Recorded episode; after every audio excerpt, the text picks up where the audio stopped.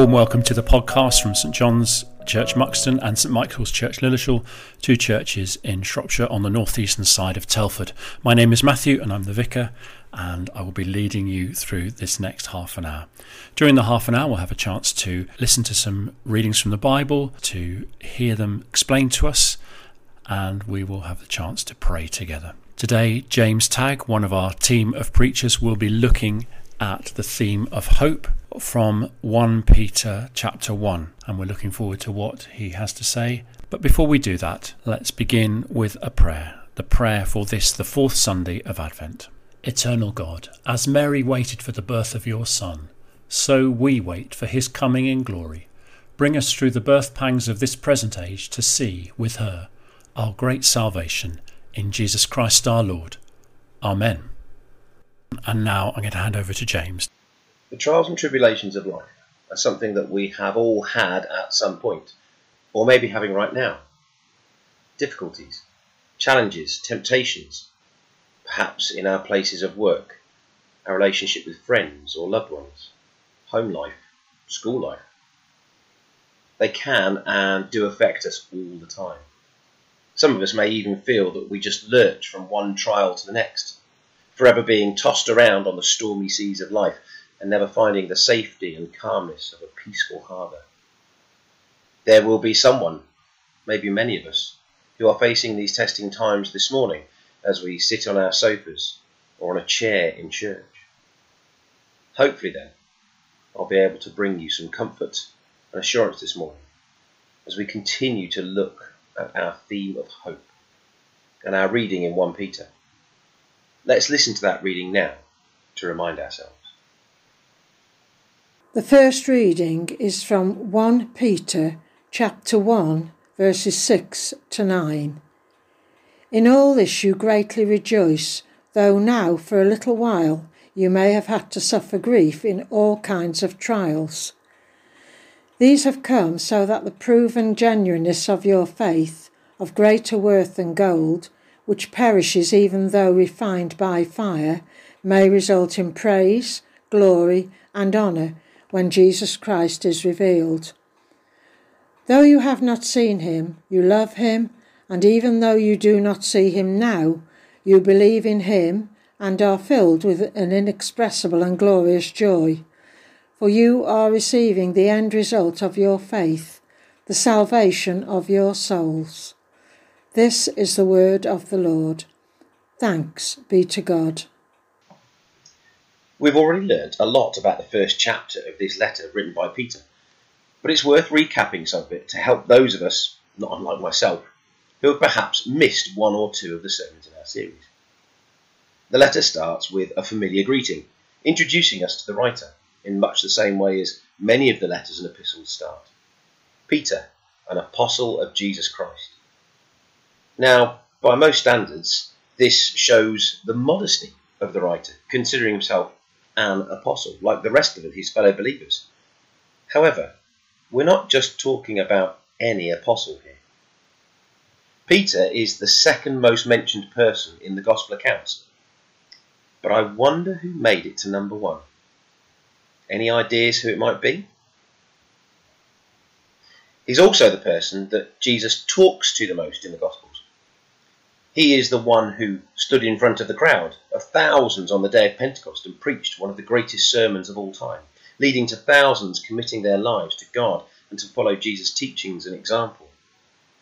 This was a man who was by Jesus' side throughout his ministry, one of the three closest friends alongside John and James.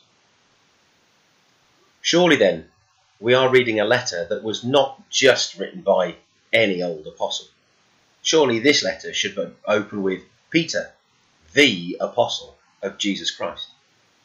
After all, no one questioned his status as an apostle, unlike many who, at first, questioned Paul's position and status as an apostle.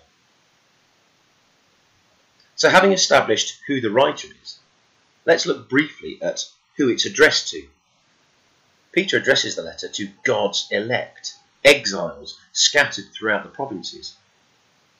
Some versions of the Bible use the word pilgrims rather than exiles, but both have a similar meaning. Both are people who are temporary residents living in a foreign land, passing through somewhere on a greater journey. yes, in this letter, he's addressing those who are in Pontus, Galatia, Cappadocia, Asia, and Bithynia. But, as with many of the letters, what was written to the Christians then echoes down through the years and is as relevant to us today as it was to those first early Christians. Peter's letter is one of encouragement, encouraging Christians who are suffering persecution or trials of their own in their exile in a foreign land. That although we may suffer in this life, we will not suffer in the next one. His purpose is to help them understand the gift of grace. So, we come to our first reading this morning. In verse 6, Peter is encouraging us to greatly rejoice, even if we are suffering in all kinds of trials. But why should we rejoice during our trials and temptations? What possible reason can we have to be happy when we are perhaps suffering such pain or misery? We can get further help on this by turning to another letter, this one written by James. Let's listen to our second reading this morning, taken from James chapter 1.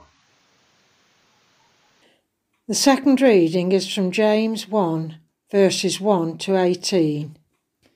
James, a servant of God and of the Lord Jesus Christ, to the twelve tribes scattered among the nations, greetings. Consider it pure joy, my brothers and sisters, whenever you face trials of many kinds, because you know that the testing of your faith produces perseverance. Let perseverance finish its work so that you may be mature and complete, not lacking anything. If any of you lacks wisdom, you should ask God, who gives generously to all without finding fault and it will be given to you. But when you ask, you must believe and not doubt, because the one who doubts is like a wave of the sea, blown and tossed by the wind. That person should not expect to receive anything from the Lord. Such a person is double minded and unstable in all they do. Believers in humble circumstances ought to take pride in their high position but the rich should take pride in their humiliation, since they will pass away like a wild flower. For the sun rises with scorching heat and withers the plant, its blossom falls, and its beauty is destroyed. In the same way, the rich will fade away even while they go about their business.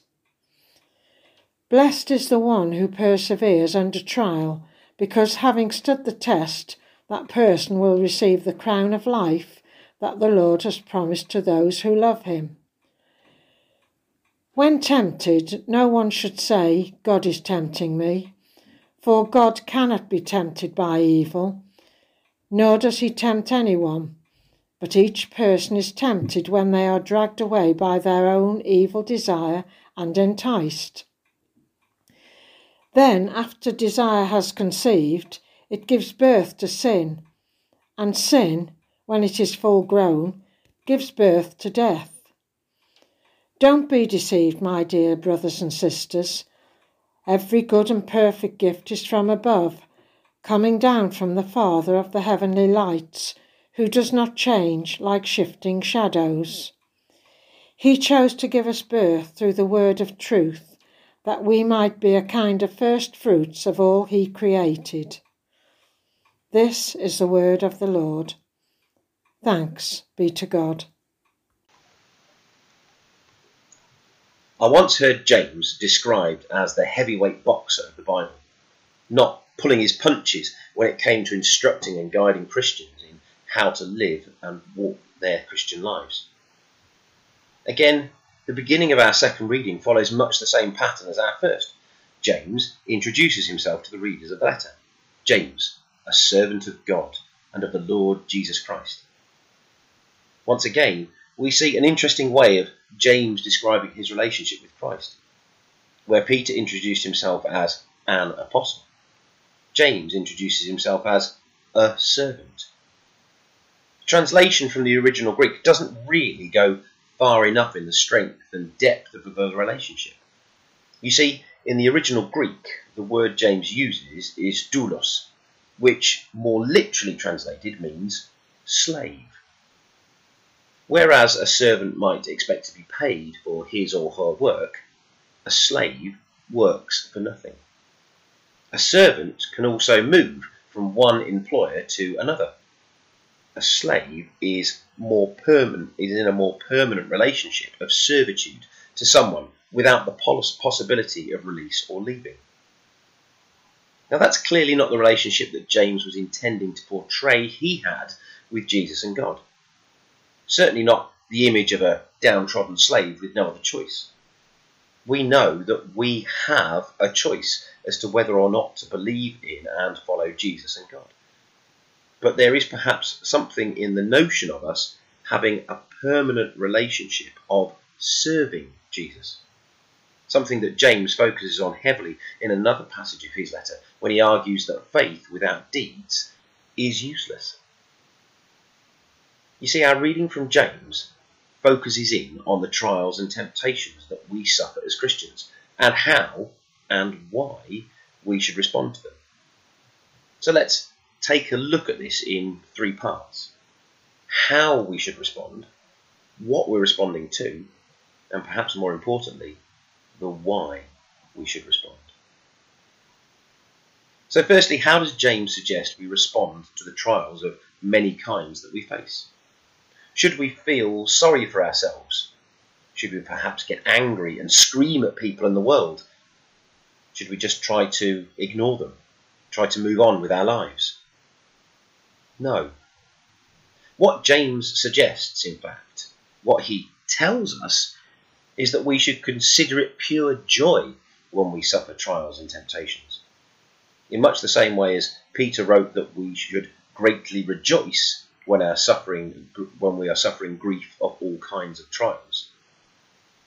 Both of them are telling us that when we are undergoing hard and challenging situations and times, we should be praising and rejoicing to God. Now, when I think of times when I have perhaps suffered, I don't think my first thought at the time was to rejoice and praise God for the situation I found myself in. However, this is what we are instructed to do by two of Jesus' closest followers. So, if we are being told to do this, is there a good reason why? Of course, there is. As with many of these challenges that are posed in our reading of the Bible, the answer as to why we should is never too far away. We find our answer in verse 3 of our reading from James. James explains that we should consider it a joy because we know that the testing of our faith produces perseverance. Trials and temptations are an inevitable part of our lives. It's part of the package, whether you're a Christian or not. At some point in the near or longer term future, we will all find ourselves in tough situations. I often find that when I've been preparing sermons, I discover new understanding from the simplest things. Often it's more to do with the time I spend reading the passages in detail, looking at it from a teacher's point of view, analysing the structure of the text, looking at and more closely scrutinising and questioning word choice, sentence structure, word order. Verse 3 is one of those occasions where my horizons were broadened. Look at or listen to the way the words flow in the verse. Know that the testing of your faith produces perseverance. When I looked at this and spent time trying to understand it, with the help of some commentaries of others as well on the passage, you notice that our faith is not in question. God knows we're faithful, that we love Him. Those of us who know Him have made that personal commitment to Him. Faith is not produced as a result of trials, but it can be strengthened and deepened because of them. Spurgeon said, Faith is, a, is as vital to salvation as the heart is vital to the body. Hence, the javelins of the enemy are mainly aimed at this essential grace.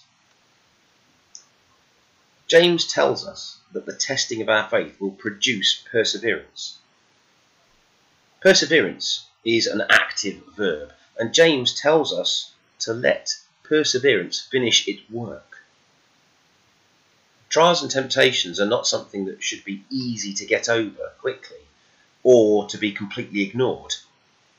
If they are, then can they really be considered a trial or a temptation?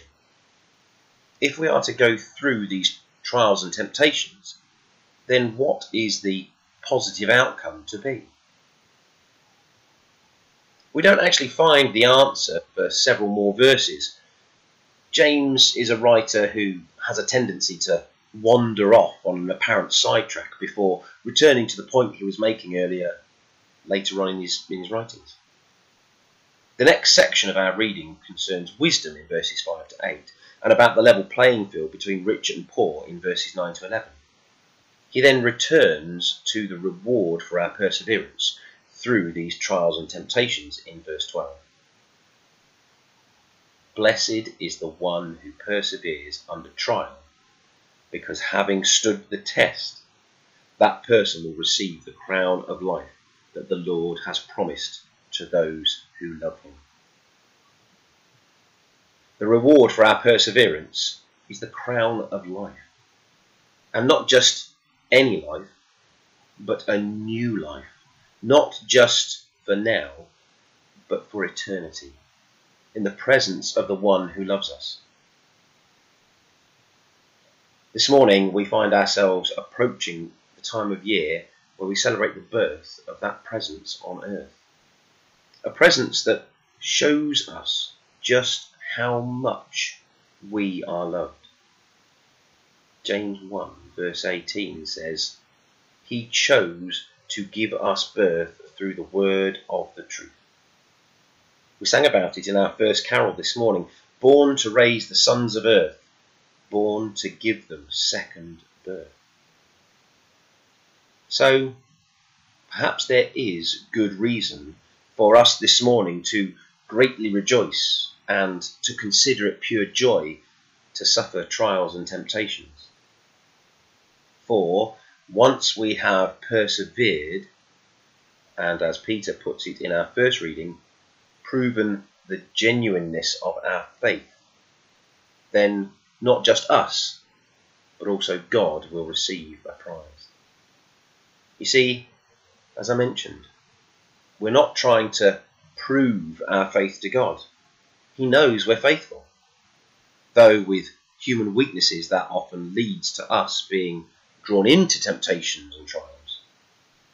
No, we're proving the genuineness of our faith to those who live around us in the world and to the enemy, the devil.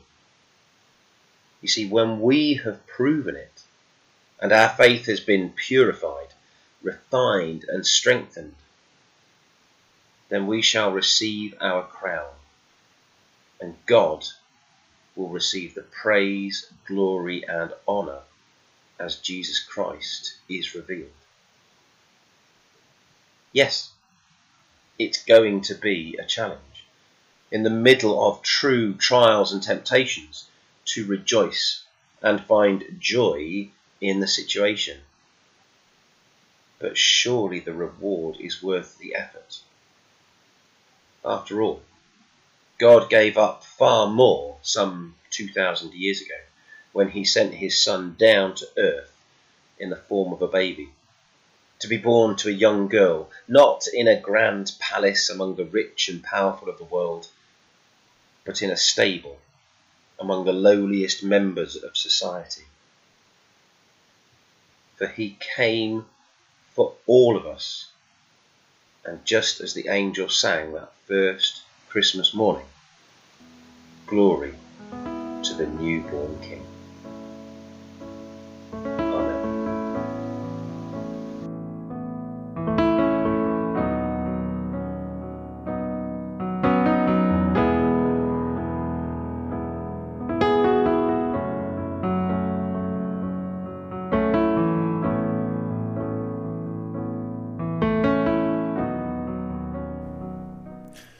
We turn to prayer now. And in our prayers, we begin by pondering over what God might have been saying to us through James. We pray that what we've heard this morning may build up hope within us as we look forward to the complete coming of God's kingdom on earth.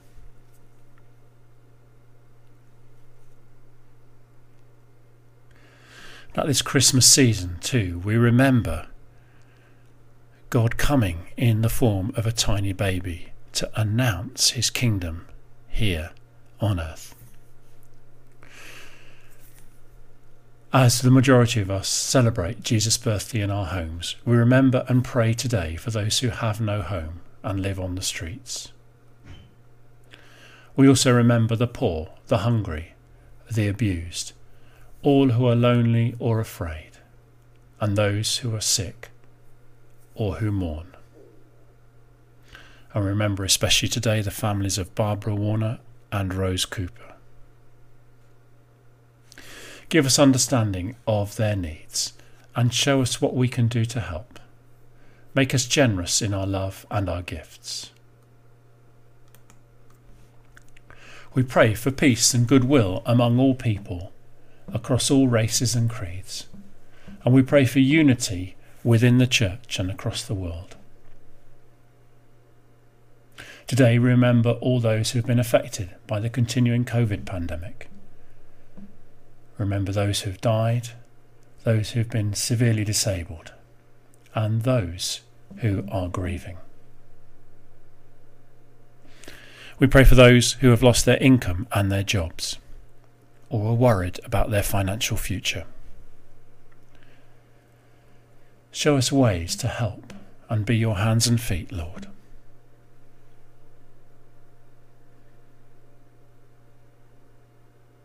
Today we thank you for those who are on the front line and our key workers.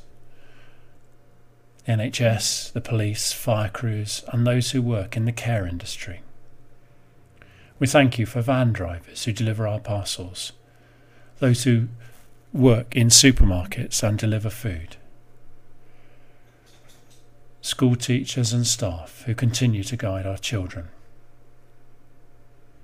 And we pray, Lord, for all those people who put themselves at potential risk so that others can continue in relative safety.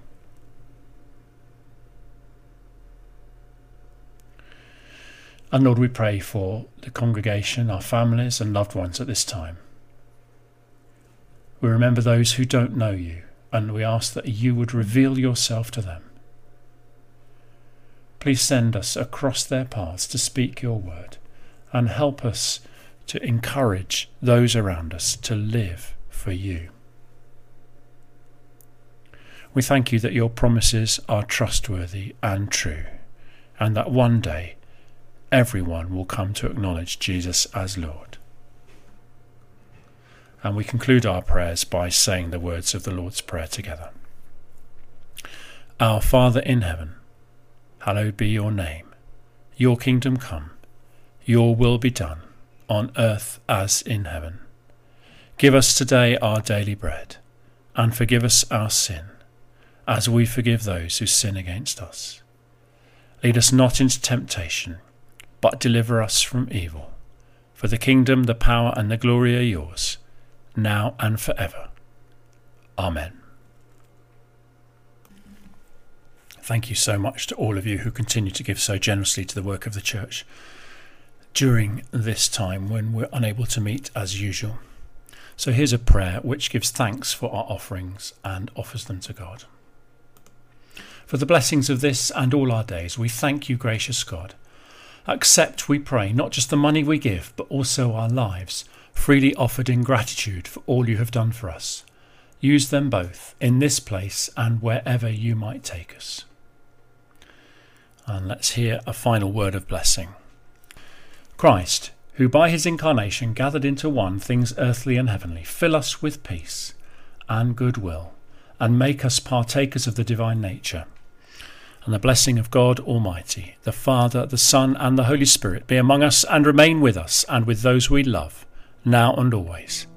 Amen.